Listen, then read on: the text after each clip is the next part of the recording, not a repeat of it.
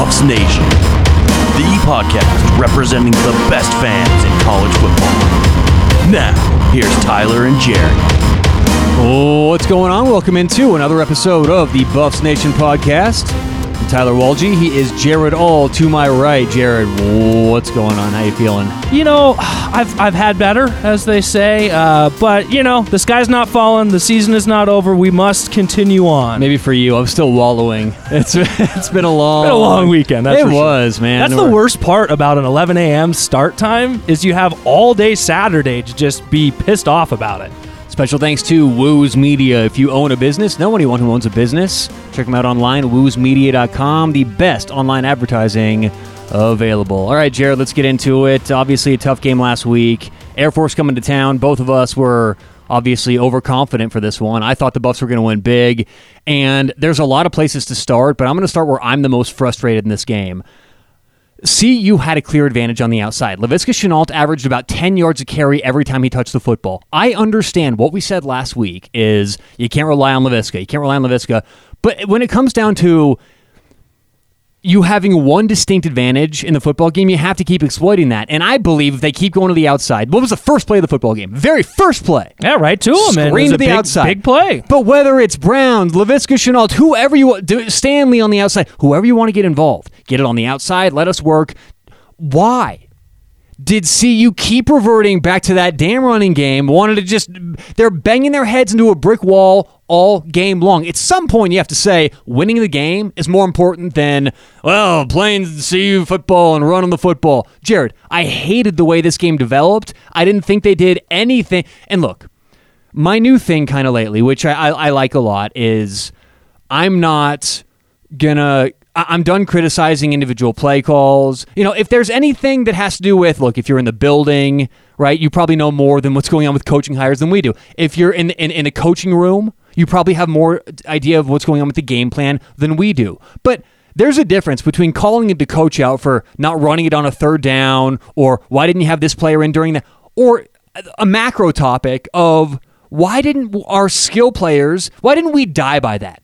We clearly had the advantage on the outside with the skill players. Why didn't we keep going back to that? And it's not like that was news that they found out this week that, oh, wow, we have this advantage on the outside. Our best skill position players, or our, guess, our best players on this team, are at the receiver position. Uh, overall, are, are, are the best position for the Buffs. So you saw it in the first couple of weeks. Once they finally, in the second half, opened up the offense, what did we see? A lot of success with the offense. We saw that in the opening drive. I really thought we saw a different offensive team come out for CU. I thought they know- had adjusted. But you They- know, the, you know what the worst thing was is we got off to a the CU got off to a ten point start, right? Yes. So it's ten nothing, and then oh, oh, we're gonna kill them. See, that's where you need to put your foot on the throat and explode on them until you're up 24, 28, 31. You know, get up big and then you can pull it back and start running the football, eating clock. We talked about it last week. They fell right into all the traps of a game against a team like Air Force. You tried to beat them at their own game, running the ball. You know, you tried to control the clock, you tried to do all that instead of taking advantage of what was there for you. I, I thought that was the biggest mistake was just go out there and increase possessions. Now it doesn't take. This is why football uh, coaches are more and more having just one analytics guy on the sideline. I mean. Did you see the mistake this week by Pat Narduzzi in the in the Pitt game where he went for the field goal instead of the touchdown? I didn't see that. at the end of the game. Well, it's a Buffs podcast, so we'll keep it with that. But the idea is, you on the there are there's a difference between being a great X's and O's coach. No, there's different types of coaches, right? There's X's and O's guys, there's motivators, and then there's strategists who are so good late in games. Well, it takes a very rare coach where you're kind of great at all three, and it wouldn't hurt to have a guy on the sidelines to help with little things here or there. And Jared, I think that if, if whether it's in game or post game or pre game, I mean, you need someone to kind of eh, bring this data to the table and to let coaches know about this.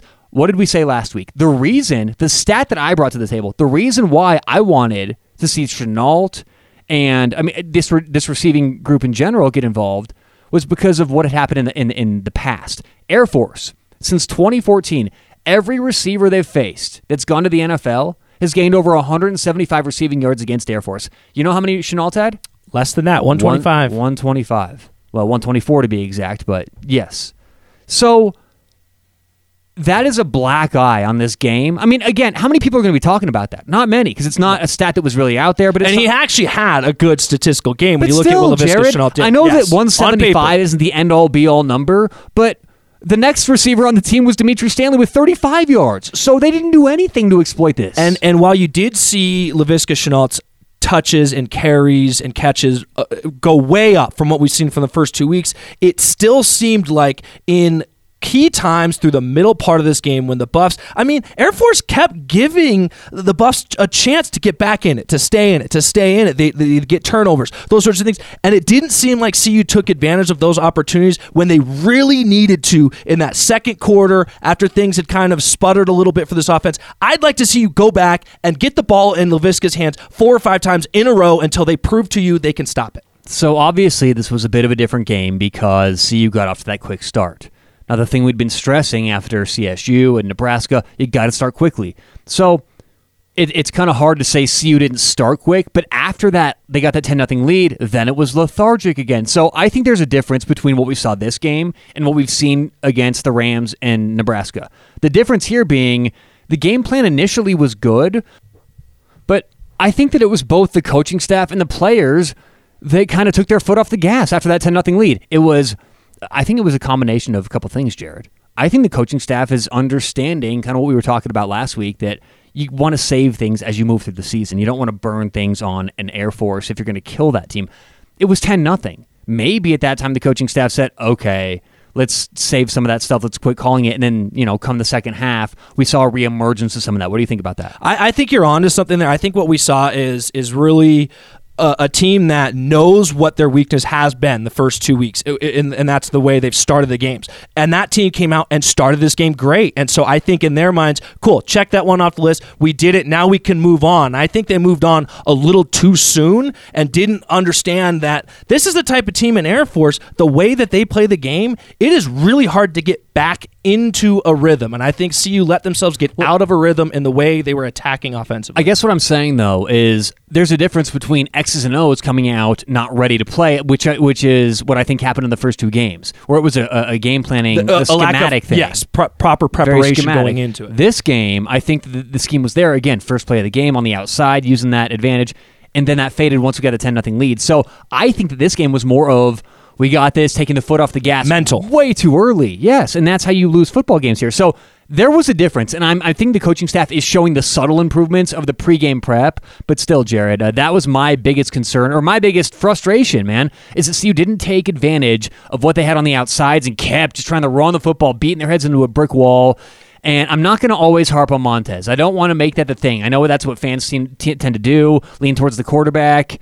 Um, I guess two things for you. What did you think about Montez? And then what was your biggest frustration overall in the game? Um, as far as what I took from Montez, I, I just it's more of the same. You know, I think this is the, Montez Aren't is we what he dude, is. He's a senior. and that's Like, the thing, Tyler. I think anyone who's telling themselves that, oh, just wait until he develops and, and matures and grows, this is what you're going to get from Steven Montez. He's got all the the uh, the measurables. He's got all the arm strength, all the all the arm talent, but it just seems like there are too many moments throughout a game where he gets lazy, his mechanics are bad, where decisions are bad. He can make the big play. He can come up, come through for you in a big moment. We saw that towards the end of the game, made some big plays, but too much inconsistency. And and unfortunately, like you said, this is his fourth year now playing for the Buffs, third third year as a full time starter. I just I think you're fooling yourself if you're gonna if you think that this is gonna drastically improve. So did did I do I feel like that this game was lost by Steven Montez? By no means. He actually had a pretty good game, made some really good plays throughout the game, but he missed on some big time plays, particularly in overtime on a couple of plays late in the game. He missed and and it's not like just like he missed. He missed bad on a couple of plays. And that's the frustrating thing is man, he can make some unbelievable throws and then miss it when it's right there for them. Um, but to, to, to touch on your second question there, Yeah, your biggest frustration What was most frustrating for me was actually on the defensive side of the ball. Uh, something we talked about last week that this offense from Air, Air Force, what they want to do is pound it, pound it, pound it, lull you to sleep, and then they slip a receiver out while you're not paying attention and he's wide open. We saw it time and time again in this game. Only seven completions for Air Force in this game, but nearly every single one came at a crucial moment on a key down, third down plays, you know, big plays that led to touchdowns. I mean, w- there was two touchdowns scored of, of, of 32 yards and 81 yards passing the ball. So it was actually the passing game that I think really did CU's defense yeah, Jared, in. This secondary, I think, has more question marks than we initially thought before the season started, right? The front seven's not really the issue here. Now, there's some things that need to be touched up. I understand that. But it's the secondary. And these transfer here's what happened at least with me is i put too much stock into these transfers you know you get these juco guys they have experience they're older they're bigger that's not doesn't always work out. Sometimes continuity with the team is actually more valuable than experience. It's uh, you know it's it, it's case by case. But we gave way too much to the secondary without seeing them prove it. And this is one of the weak spots for the first time in a long time with CU football. When's the last time that that you know during the year we said, well, it's the secondary. It's the issue. That's always been a strength. You're right. Ever since MacIntyre was here, and this is MacIntyre. This is Mel Tucker's first year, and, so it's not like. But he is a defensive backs coach by trade. That's what he was doing. I mean, in addition to being the defensive coordinator for Georgia, he was also the defensive backs coach. That's what he does. That's what he did in college. That's what he played. So this is his grouping, his area of expertise. So it is a little frustrating to see that, but uh, you know, the biggest thing I, I take from this game is understanding that yeah, this sucks. This was a frustrating game, but what I want to see from this is where you go from here. I, I, mentioned it as we came on here. The sky is not falling. The season is not over. Season uh, CU still has a lot ahead of them, and something I want to see is how do we fix these things moving forward? Are we still talking week ten about the secondary being the weak point of this team, or have we made those adjustments? Maybe that's switching people out. Maybe that's our schematics that we're doing a little bit differently. But I want to see a team that's playing their best football in November. This is frustrating now, but there's a lot of new stuff getting thrown at this defense. A lot of stuff changing. I just hope that we see little by little the success come from this team. Well, they're going to have a chance to improve defensively next week as we uh, get an Arizona State team on the road. Of course, CU has to travel for the first time this year. Will actually travel out of the state, um, but Arizona State has not had a good offense. Now we'll get to that here in a few minutes. But let's talk about this defense, right? Let's focus on that Colorado defense. And I want to talk. Uh, look, if you look at how many points they've given up, they don't rank well in the Pac-12. If you look at you know their third down conversions, they don't rank well in the Pac-12. But I want to get a little bit deeper and talk about efficiency ratings. I think ESPN does a really good job of going into detail and looking at a multitude of different stats and combining them into what's called an efficiency rating. Okay, this is how good teams are on third down. That this actually takes into account how good your opponents are. So the fact that CU's played, you know, a CSU and an Air Force, who actually Air Force has decent numbers on offense, but that all gets baked into this equation. Do you want to know out of 130 teams what CU's defense is defensively? I'm afraid to guess. 102. Wow. That's what they're ranked in defensive efficiency. and that doesn't surprise me. It really does not. I think there's been too many. I mean, you look at their third down conversions, and like you talked about, a lot of the big plays and a lot of the situational football, huge plays being given up by CU uh, in, in, key moments. So I am not really surprised at that, but that's got to improve if the, if the Buffs want to have no any chance of kidding. competing in the Pac-12. That's much better offensively. They're ranked 37th with offensive efficiency, which actually it's not a top 25 stat, but it's good. Again, out of 130 teams, that's you know right there. Just to give you all an idea, that's right there around Missouri, Texas A&M, Kentucky, Iowa, Florida. St- well, let's keep Florida yeah, State out quit, of this. quit going down the road. You're getting worse and worse know, as right? we go. I know, but my point is that, that these teams are all kind of right around CU's offense, which is a good thing. Can you imagine how the potential this team could have if that defense would match it? And we're just not seeing that so far. Um, anything you want to add before we stop?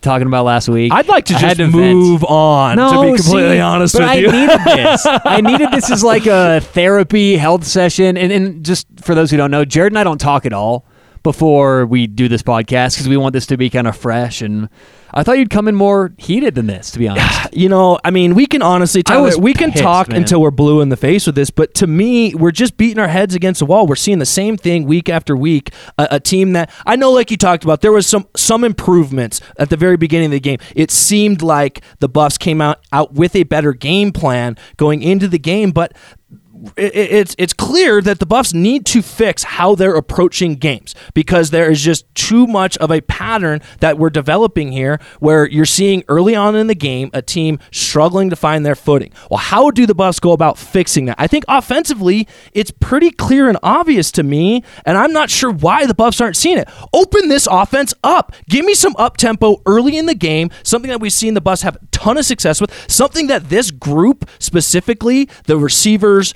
the quarterback, and Steven Montez has done their entire career at CU. They've been an up tempo offense. That's what they're comfortable with. That's what they've done successfully. But maybe that's not what Mel Tucker's trying to implement. I get it, but you need to blend that in as you move forward. Get these guys comfortable. Get these guys scoring points. Go jump out to a twenty-one nothing lead. Then fine, run the ball all you want. Run your your your uh, you know pro style offense, but you've got to find a way to be more aggressive early. And I think defensively, it really does scream to me a team that is not coming in prepared to handle what they're getting early on. Most coaching staffs go into a game with 10 to 15 scripted plays. That's their first 10 plays or so in the game. So if you are not prepared to handle that, it tells me you did not game plan properly for this team. Now there's three weeks of film out there for the Buffs to watch Arizona State. So there is no excuse to not come out prepared for this opponent coming next week. Well, see if CU can make those adjustments. We'll talk about Arizona State coming up next. Keep it here.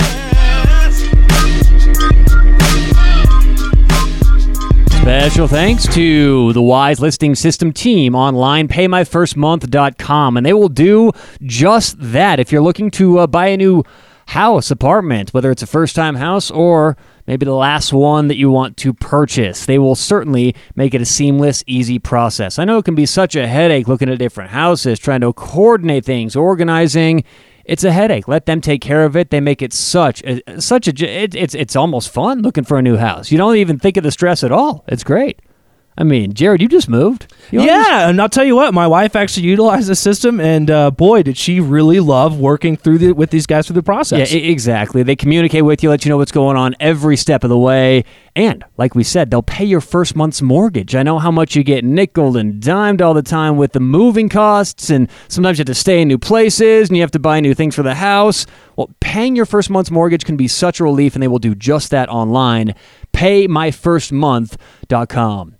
Also, uh, want to thank Woos Media. As I said earlier in the show, Woos Media is uh, one of the best at, uh, at consulting either small businesses or getting small businesses going with online advertising. And you want to get creative with the way you advertise digitally on Facebook, YouTube, Twitter, or just along the internet in general. Check them out online. They have some great prices for big businesses or small. WoosMedia.com.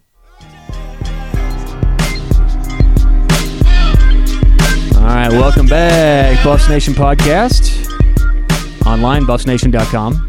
All right, Jared, before we get into the uh, Arizona State game, and we will dive into this thing, I want to talk to uh, Tyler Fessler. He is a Woos Media Pac 12 uh, correspondent, and he knows a lot about the Pac 12 in general. Uh, so we're going to talk to him, see what he thinks about Arizona State and this matchup coming up this weekend. So let's get to him right now. Tyler Fessler, Woos Media Pac 12 insider. Uh, Tyler, how are you today?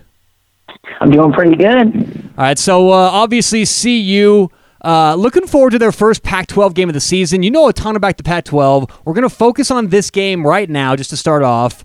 Let's start on offense, though. Next week, who's the key player going to be if CU's going to get a win against Arizona State? I think it starts on the back of number 12, Steven Montez. I mean, he is the commander. He's commander in chief of the, of the offense. And as I've watched CU in these three games, Colorado State, Nebraska, and against Air Force, when he's up, when he's confident, when he's feeling it, you can totally tell the team just gravitates to that energy. And when he's not feeling it, they're not. They're not. It's a totally different team. When he came out in the Nebraska game, they came out at halftime. They were feeling good. They got a couple of scores, got a couple of stops on defense. They were looking really good, and it's all on the back of number 12. If he's able to make the reads and make the plays that he needs to make, they're going to be very successful on offense. Hey, Tyler, Jared here. Uh, Arizona State's been one of the better teams in the Pac 12. They're allowing just seven points per game so far this year. A lot of that starts with their front seven. How do you think CU's offensive line matches up against Arizona State's defensive front? Personally, I think this is going to be an amazing bout. I wrote down in my notes and everything as I was watching the last three weeks, I said that this game, the specific game in the Pac 12, is going to be won in the trenches. Colorado has only allowed five sacks on Steven Montez, and Arizona Arizona State, uh, their defense is getting after the quarterbacks. Uh, they average about two and a half sacks a game from from what I found, and like you said, it's going to be one down there on the offensive line. I think that that Colorado has a little bit more of an advantage. They have a little bit more seniority on the on the offensive line. On the defensive line for Arizona State, they just have one senior and only one other senior on the defense. So they're really young, a lot of underclassmen on the Arizona State uh, going and blitzing and stuff like that. So I personally think that Colorado State's going to dominate, and they're going to be able to keep Steven Montez safe and, and protected where he's able to make his reads. Last few weeks, we've really seen the Buffs play great in the second half after struggling through the first half. How important is it for CU to get off to a good start and take a lead into halftime? This is pivotal. This is the utmost important for Coach Mel Tucker and for the entire CU staff. Number one, if they win this game and they're winning, they win this game if they are winning at halftime. Uh, when they they were losing to Nebraska, they came back and won. They were losing to to Air Force at the half. They ended up losing that game, right? But they were beating Colorado State at the half, and they ended up winning. Uh, Arizona State has only the last two games have only had three points through the first half. They've only had 16 points scored in the first half and 43 in the second half. So we know what CU is capable in the second half. Uh, how good of an offense have they come alive in the second half? But if they're able to start that just a little bit more, a little bit earlier, then they are going to be able to have success against this Arizona State team and hopefully increase a, a large enough lead that that Arizona State can't come back from it, and the offense is going to be able to uh, play the way that they've been able to play in the second half of the last couple of weeks.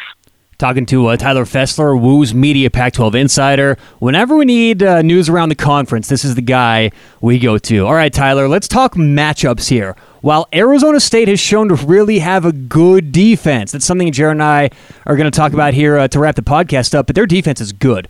They've struggled offensively, and I think we all know CU's defensive struggles. So when you look at the matchup, who has the edge here? CU's defense or Arizona State's offense? That, that's a very interesting statistic, and there's a lot of interesting statistics out there right now. Uh, Arizona State has allowed uh, 10 sacks through these first three games. They have not protected uh, Jayden Daniels. He's a true freshman. Now, they haven't thrown an interception, but they haven't protected him. So I think that CU, if they get after it, and they are be able to, they're going to be able to get back to him, I would give the advantage to CU. They've been able to force fumbles, they've been able to force interceptions, specifically in the Nebraska game. They they rush, they were able to get six sacks. They look great on defense. If they are going, they are definitely they've had their struggles, but I honestly think that this is where it's going to be won again in the trenches. And if they're getting back, a true freshman in his first Pac-12 game, that's like the the best recipe for a defense to get after him and totally rattle his cage. I don't think that Arizona State's offense can get to the point of beating Colorado's defense. I really like Colorado's defense in this matchup specifically. So based on what I'm hearing, Tyler, I think I can uh, can tell which way you're leaning. but uh, I'd like to get yeah. your pick. Who you got on this one? See, I'm going to take the Buffs. Uh, I know that they are on the road. They're in Tempe. But again, Jayden Daniels is his first Pac 12 game. This means more. It's not, it's not even a Pac 12 game, it's a Pac 12 South game. They're really fighting for second place right now. Uh, USC hasn't looked really good. Arizona hasn't looked good. UCLA hasn't looked good. These two teams are fighting for, you know, second place, potentially even first place if, if one of them could knock off Utah. Has a lot of implications, and I'm going to err on the side of a little bit more seniority. I'm going to take Colorado by three, 30 27. Love the prediction there, Tyler. And uh, before we get you out of here, you kind of alluded to it right there. USC losing last week, Arizona State starting 3 and 0, Utah starting fast. I think there's a lot of surprises right now within the Pac 12, specifically the South. So, how has the start of the season kind of changed your predictions? Can we get an updated prediction for, for you uh, for the Pac 12 South specifically? I, I'm still going to stick with my the University of Utah. They've looked very good. I was able to uh, watch the the rivalry game unfold down here in in Utah and the madness that ensued of Utah beating BYU and how great that was. They look good. Now they have played Northern Illinois and Idaho State. They started fast. They still look good, but I everyone else is kind of started slow besides Arizona State and Colorado. So I'm still going to stick with my with my University of Utah pick coming out of the South, but Colorado and Arizona State aren't very far behind. He is Woos Media Pac 12 insider Tyler Fessler. Tyler is his name. Pac 12 is his game. Thanks, Tyler. Talk to you soon. Yep, thank you. All right, uh, good stuff again there from uh, Tyler Fessler. Uh, I love his content. What would you think of the little Tyler's his name Pac-12 is his game? You like that? Zing? You like that? Uh, you know, I'm no, good with headlines around here. You know, Jared. No? maybe- come on. Let's just say I had to hold back from thing. laughing as you, you signed him off there, Tyler. What did you think about his optimism for CU's defense? Man, I don't share that optimism. You know, I I want to say that I do share his optimism for CU's ability to win in this game, but that to me is more to do with I don't think Arizona State's as good as what they're being made out. to I don't know. now. Michigan State's a pretty good They- team, man. But Michigan State does that every year. And for those who don't know, Arizona State beat Michigan State last week. Arizona State's first two games of the season, f- first two games of the season, what was it? Sacramento State and like Kent State. uh, that's correct. Yeah. Sacramento State, Kent State, and then Michigan State. so no one knew really how good the Sun Devils were, but last week was a statement game, Jared. but is it really though? Because when you look back at Michigan State, and I don't have their year by year breakdown of, of their games, but when you look at that's what Michigan State does. They're always projected to be this top ten, top fifteen team. Maybe they compete in the Big Ten, and then they blow it against some mediocre team early in the season. In fact, we actually saw this same kind of performance from Arizona State last year, early in the season, coming up with a big win. Everybody jumped on board. They became Who a was that team. last year? You know, I got to go me- back and yeah, go I'll back and look and see. Yeah. But it's it's something that I think everybody gets so caught up in early in the season that oh my gosh, Arizona State beat a ranked Michigan State team on the road. This is the same Arizona State team that a week prior barely beat Sacramento Sacramento State at wa- home, it was nineteen Michigan, to seven. It was Michigan State last year. okay, exactly my point. So what did this team do last year? Arizona State they went seven and six yeah, last but year. But there were so many things going against Arizona State. One thing I do is I, I- I try and look at these. Look, there, there's like motivation for Arizona for for Michigan State. There was the revenge factor. They're playing at home. Arizona State went into a hostile environment and dominated defensively. Like that. W- that was a big statement. How can you not call that a statement game, Jared? I think you're discrediting that game way too much. And and maybe maybe I am Tyler, but I just don't look at Michigan State as a statement win. I think that's that's the equivalent of Colorado being beating Nebraska. Would you have said that's a statement win right there for Colorado? You know that that's a pretty good point. I mean, but I think those two teams are pretty on a pretty even playing field. Well, I- I guess the Arizona State was a statement win for me because I think Arizona State was one, one of the teams I was the most down on this year. You know, I think Herm Edwards was going to have that kind of drought this season. Everyone was going to surpass them, but that that's not happening. And part of that was because of the freshman quarterback. Tyler mentioned him, Jayden Daniels. Now, this kid's not playing like a freshman quarterback so far this year. Three good. touchdowns, no interceptions, 61% completions.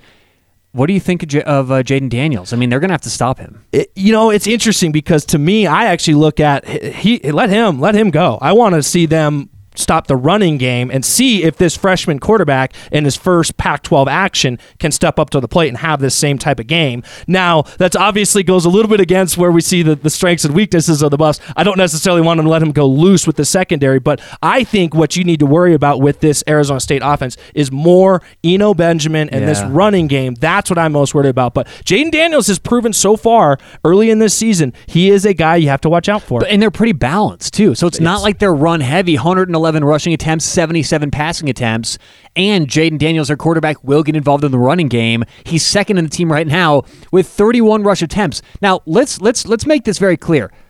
There are teams who like to spread it out, right? Give a lot of guys carries, so on and so forth, or there are teams who like to have that feature back. Make no mistake about it. Arizona State is going to give Eno Benjamin the ball the majority of the time. This season, it- it- let's just look at running backs because quarterbacks, that's a different element of the offense. But the running backs, here's the attempts per running back. Eno Benjamin has 57 attempts. Ian Floyd has 11 attempts. And AJ Carter has three attempts. Okay? that is the definition of a bell cow. Exactly. So they're going to give Benjamin the ball over and over and over. So it's about stopping that one guy. And if you can, uh, I, I said Ian Floyd. I should have said Isaiah Floyd, but I, I digress.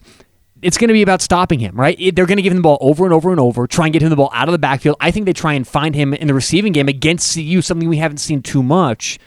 Eno Benjamin is going to be a big, big, big piece Yeah, and he's a legitimate superstar. Last season, as a sophomore, went over 1,600 yards and averaged 5.5 yards per carry. So this is not a guy that's coming on the scene. I think everybody knows who he is, and from the Buff standpoint, you can guarantee they're going to be game planning to stop Eno Benjamin. Anyone else on Arizona State's offense that that CU needs to focus against? Because I mean, I don't know if you agree with this, but I don't think there's too much that scares me about Arizona State's offense. I know it's always those statements that come back and bite you, but I don't see Arizona State just just you know running it up on on on CU. I, I don't think that this offense is going to do too much. I understand CU's defense, as we said earlier, 102 out of 130 defensive efficiency. I don't think CU's actually that bad. I think that stat improves. I know they're on the road. I know this quarterback hasn't thrown a pick yet, but I think they pressure him, and I actually am not too concerned with this offense. I think the one player, uh, obviously, we talked about Eno Benjamin. That's a guy to watch out for. But I think the one player on this offense that scares me, it has more to do with CU's uh, tendencies we've seen to give up big plays, and that's Brandon. I apologize if I if I botched his name. It's Brandon Aiyuk. Uh, he's a, a six foot one senior. Let's just say this: Uh, if he's having a big game, we'll all be all CU fans will be saying, "Oh, yuck." Just remember it that way. He is averaging right now. He's leading the team in receptions, in yards. He's averaging 23 yards per reception right now. That scares me. I'm afraid to see a guy that can break out and make big plays because I think those big plays on either side of the ball, whichever team can come up with those big plays, I think that's the difference because this is going to be a hard nosed, hard fought game. So if you can come up with one or two big plays, that might be the difference for you.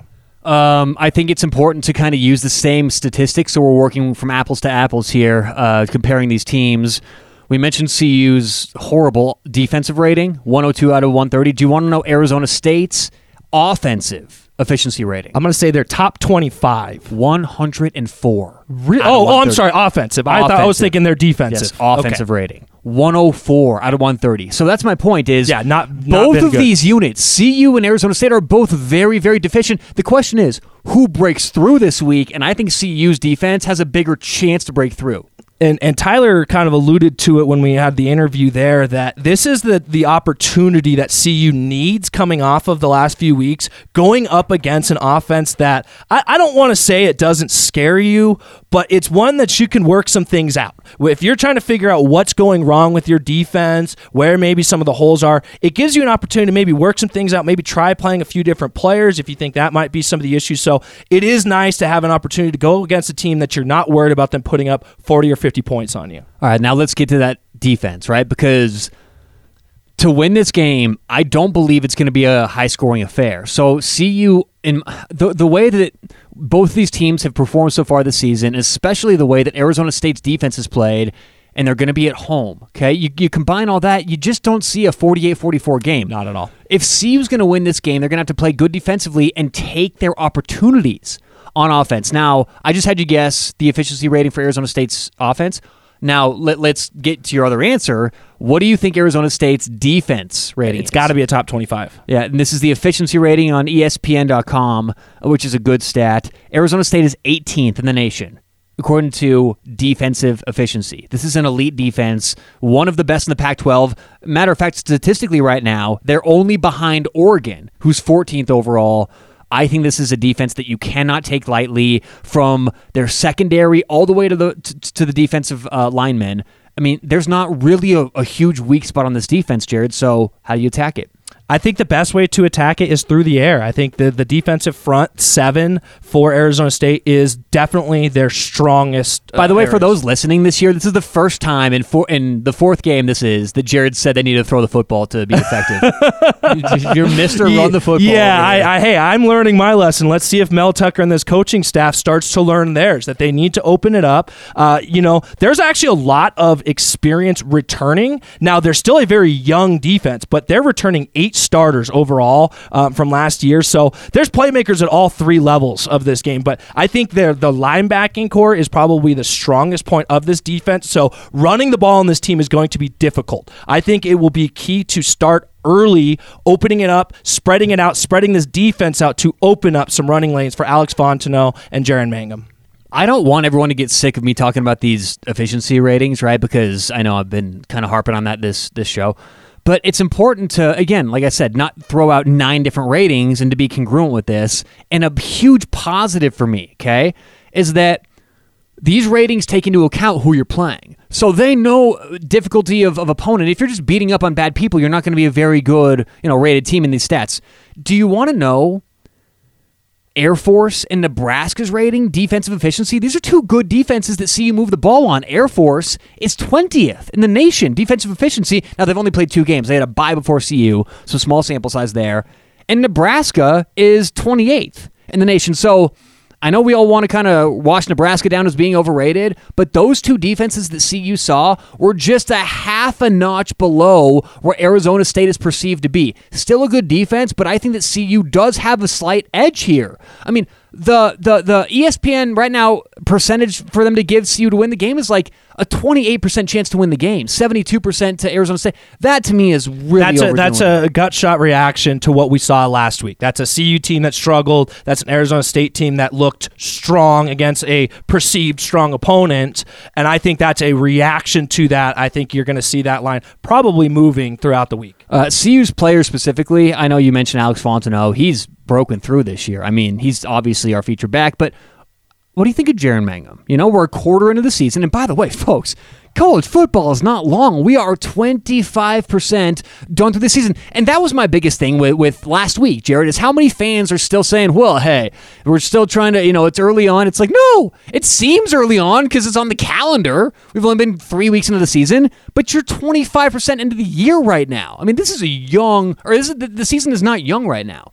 So just keep that in mind. I mean, I, I feel like I heard that too much after last game.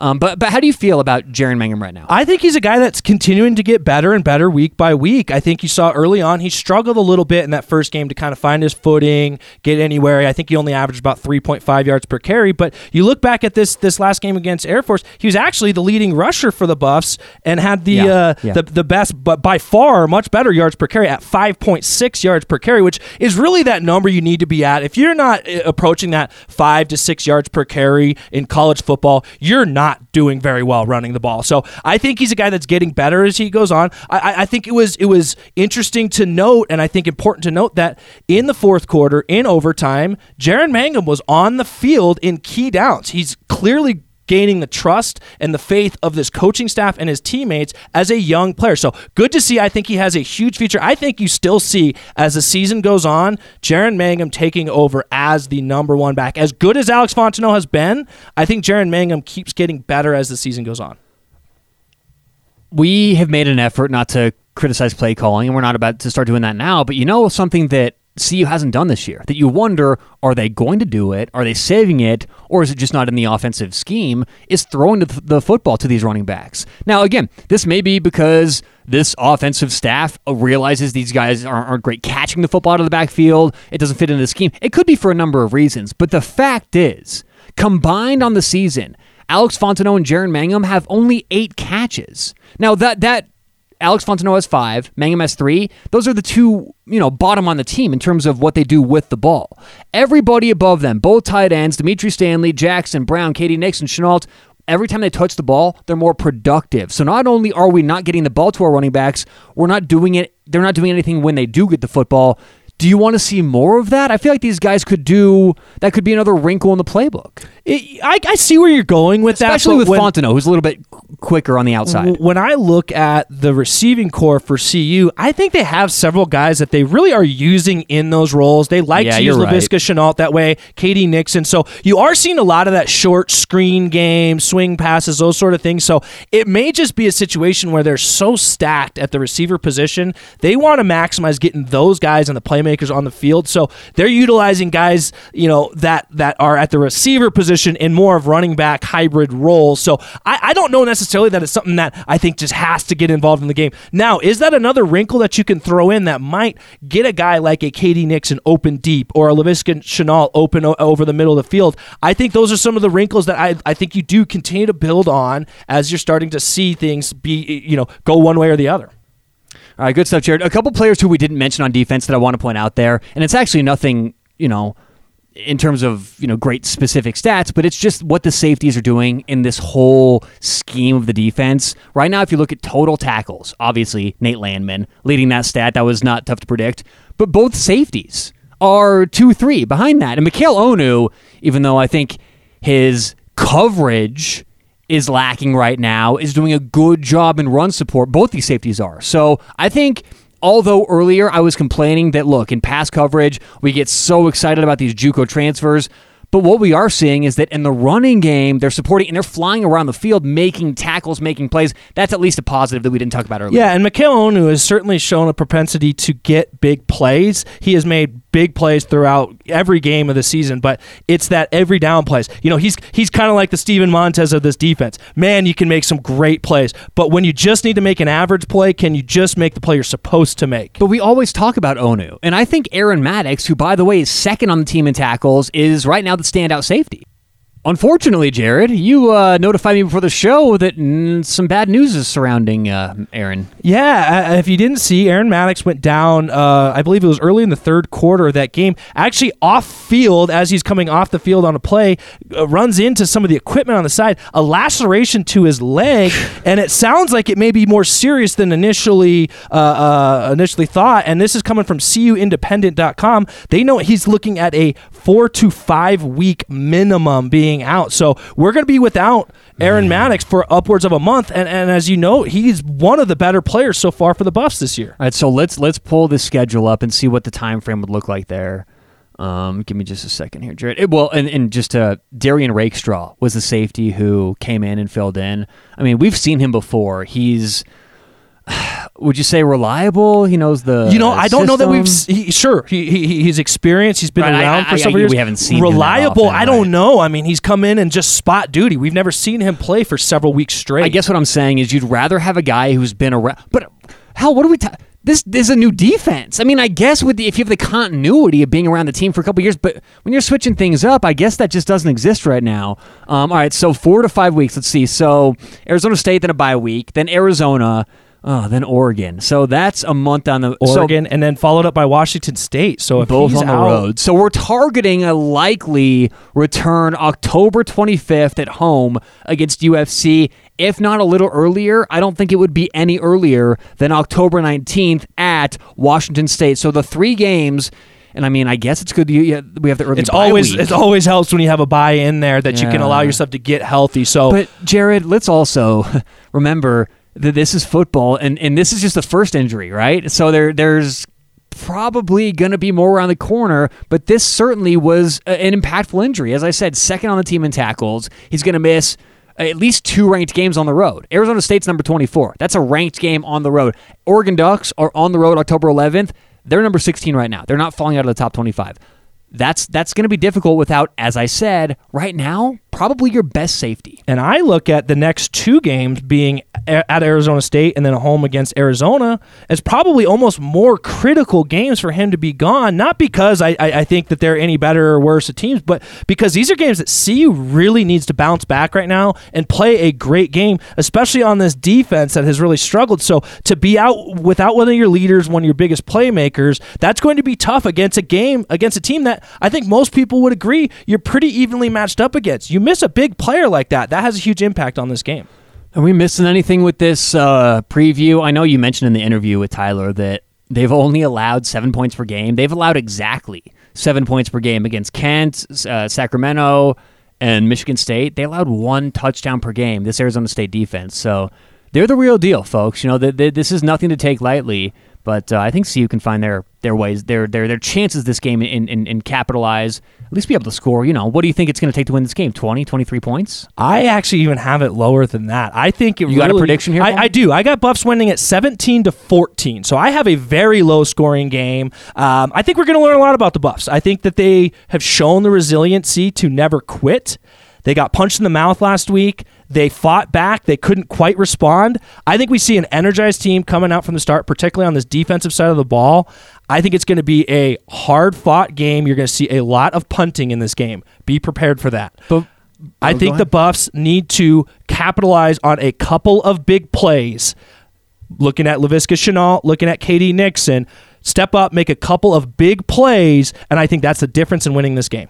Yeah, I could see a 23 17 type of game. Low scoring, CU pulls it out with, you know, I, I think it does come down to a few third down conver- uh, conversions. A few times where CU has a little bit more offensively because let's face it, those efficiency ratings I read earlier, CU has the higher ceiling there. You know, I don't think Arizona State finishes a top 18 defense.